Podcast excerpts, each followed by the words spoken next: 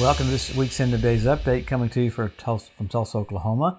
We're coming to you every week to look at the different things that point to the coming of the Lord. There's so many signs about the coming of the Lord. It's amazing there's so much information in the Bible. You think about it, one third of the Bible is prophecy. For every one verse there is about the first coming of the Lord, there's eight times more about the second coming. So very documented that we can get into and check off a list literally about how close we are. So we, we look at what will happen just after the rapture. We talk about this every week, but the Ezekiel 38 war literally has the players set up to, to have that come to pass so shortly. Why that's a big deal? Because that happens just after the rapture. Many people say, well, how can you tell that? Because a lot of people don't believe that. Well, what happens is God intervenes for Israel, and this dispensation of grace, He doesn't. He leaves everything up to the church because He gave the church all authority.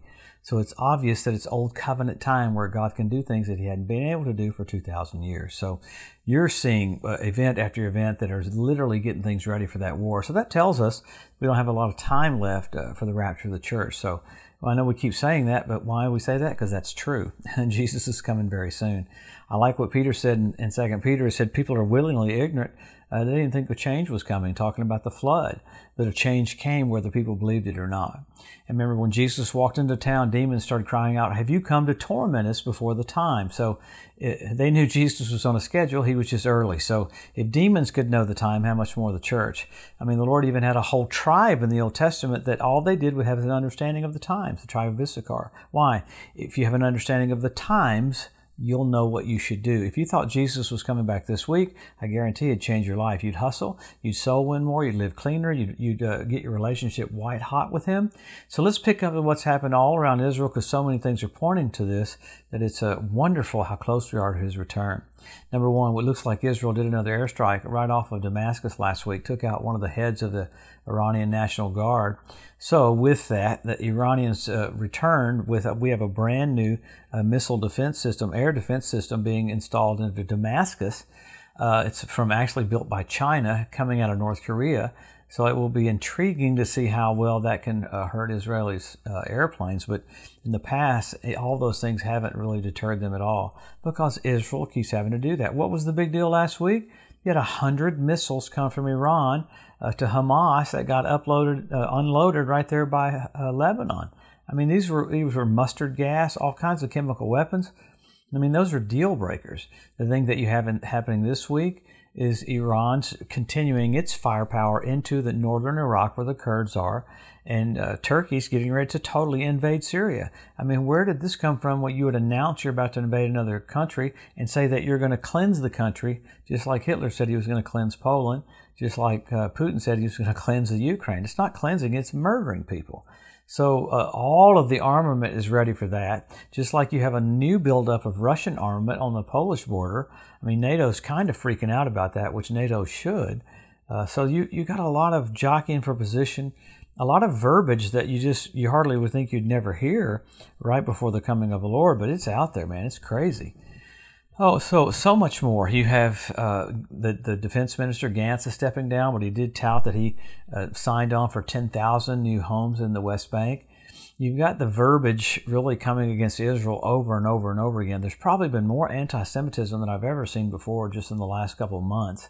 You got crazy stuff happening though that are really pointing to the coming of the Lord. You got Cambridge, a, a college here in America. They came forward saying that Jesus was transgender.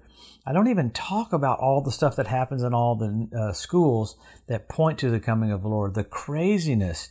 I mean, uh, happening where people are just getting weirder and weirder. So that's another sign of the coming of the Lord. So you see that blatantly happening. You've got people, uh, companies pulling out of Portland, Oregon because they're they're not safe. They've been broken into 18 times in six months. So these these cities that are uh, literally wanted to defund the police, they're they're being run horrifically now to where uh, there's no law and order. So it's amazing to see just exactly what the Bible said you'd see. What the Bible said before the days of Noah? There'd be corruption and violence, and man, it's blatantly like that. You you have more stuff happening with North Korea firing uh, ICBMs, doing tests from that. You've got America bouncing back, you know, kind of countering that. Probably the crazy thing this week was Iran listing all these major sites that they're going to bomb in Israel. I mean, how crazy is that? So Israel had a joint exercise with the United States Air Force, huge uh, joint exercise. You had the B-1 bomber going right there, literally being escorted by Israeli Defense Force, the F-15s, the F-16s. But uh, America showing its force with Israel against uh, uh, Iran. They even did a s- simulated bombing runs, the exact same uh, kilometers from Israel to Iran, so they would know right where they have to refuel. So, I mean, to have that publicly in the Jerusalem Post and all those other outlets is showing Iran, you better buckle up. You're getting ready to get hit by Israel because you're not going to be able to nuke Israel. So, all of that's happening right in front of our eyes. Much more happening with volcanoes, stuff about asteroids. A bunch of things came out this week, even about asteroids. So, what does it mean? It just means we're very close. But we always go to the Word and look what what does the Word say that we would look for? Number one, Israel made a nation. Number two, Jerusalem won back. Jesus said the generation that sees those two events won't pass away till all is fulfilled. But then you've got the Hebrew language restored, because God said He would do that just before the Messiah comes. You have the archway for Baal worship being rebuilt in Palmyra, Syria by Russia. Uh, the, the, Talmud says that's the last sign you'll see for the coming of the Messiah. You have the, the, the fertility of the land of Israel, massive. You have the revival of the Roman Empire, massive. That's a huge deal. The Capitol building being in Strasbourg, France all these things put together, you're like sign after sign after sign. You've got be lovers themselves. You have 172 different species of predatory birds start showing up in the land. I mean, amazing that that that, that uh, nature is getting in place. Fish showing up in the Dead Sea. The Dead Sea turning blood red where Sodom and Gomorrah were. On the Day of Atonement, you have foxes showing up on the Temple Mount. You have the ritual baths around the temple fill up with water. You had Jacob's 20,000, the lineage of their sheep show up a couple of weeks ago. You had the five red heifers show up. You have all this stuff ready uh, for, for temple sacrifice. Really, the temple sacrifice stuff should be telling us that the Messiah is just about to come back. Wow. I mean, this is all so exciting. I even don't have time to get into all of it, but remember we talked about Israel putting in a fast train system straight from Ben Gurion Airport straight to the old city of Jerusalem. Right now, it's very complicated to get there. They're going to put a fast track so you can go straight to the temple and have sacrifices. There was one of the leaders of Israel up on the Temple Mount today saying he's going to change the status quo on the Temple Mount Man, just that verbiage right there. I mean, I haven't even talked about all of the terrorism that's been happening in Israel all over the country, one thing after another. So it tells me there's getting ready to be some changes happening. So all these signs show us Jesus is just about to come. And then you go from signs to signals. We talk about the blood red moons. You had four in a row on Passover and Tabernacles. When's the last time you had four in a row on Passover and Tabernacles? You had that in 1967 when Jerusalem was won back. 1948 when Israel's made a nation, 1492 at the Edict of Expulsion when the Jews were kicked out of Spain. So remarkable events in the heavens uh, coinciding with great events happening with Israel. And then you had the Bethlehem star. I always talk about that's probably my favorite. You got Jupiter, a king planet, Regulus, Regal, a king planet, Venus, men are from Mars, women from Venus, a mother planet. You had Regulus do retrograde motion, formed a crown right over Jupiter. Amazing. The birth of the king. What was the constellation? Virgo. Uh, this last year, NBC Nightly News said there's a heavenly event. Uh, pretty cool. Jupiter, Regulus, and Venus coming together, Bethlehem star. What was the constellation? Leo. He's the lion of the tribe of Judah. My friend, he came and died. God raised him from the dead. He overcame death, hell, and the grave, and he's just about to come again as the King of kings and the Lord of lords. We're going to be raptured. We're going to go up to meet him in the air. We'll come back with him on white horses. and We'll reign on the earth for a thousand years. We have so much wonderful things to look forward to. The rapture is not an ending, it's a beginning. Uh, you're writing your resume for what you'll be doing during that time, that thousand years. So wonderful things ahead. You talk about hope deferred makes the heart sick. This is things that build our hope up because we're about to see the King.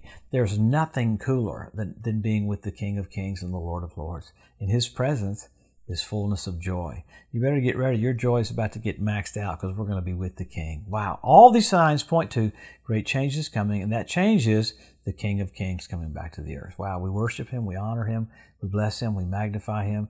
He deserves all the honor and all the praise. Think about it. Think about it. It pleased the Father that in Him with all the fullness of the Godhead dwell bodily. Well, we're about to see him. Man, come back next week. We'll get into all the things that are happening pointing to the return. We're about to see the King. Have a blessed week. See you next Wednesday.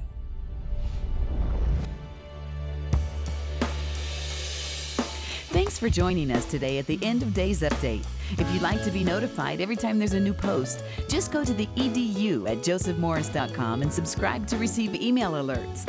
If these posts and updates have been a blessing to you, please consider making a one time donation to help get the message out or even becoming a monthly partner with Joseph Morris Ministries. Thanks again for tuning in to the EDU, and we'll see you next week.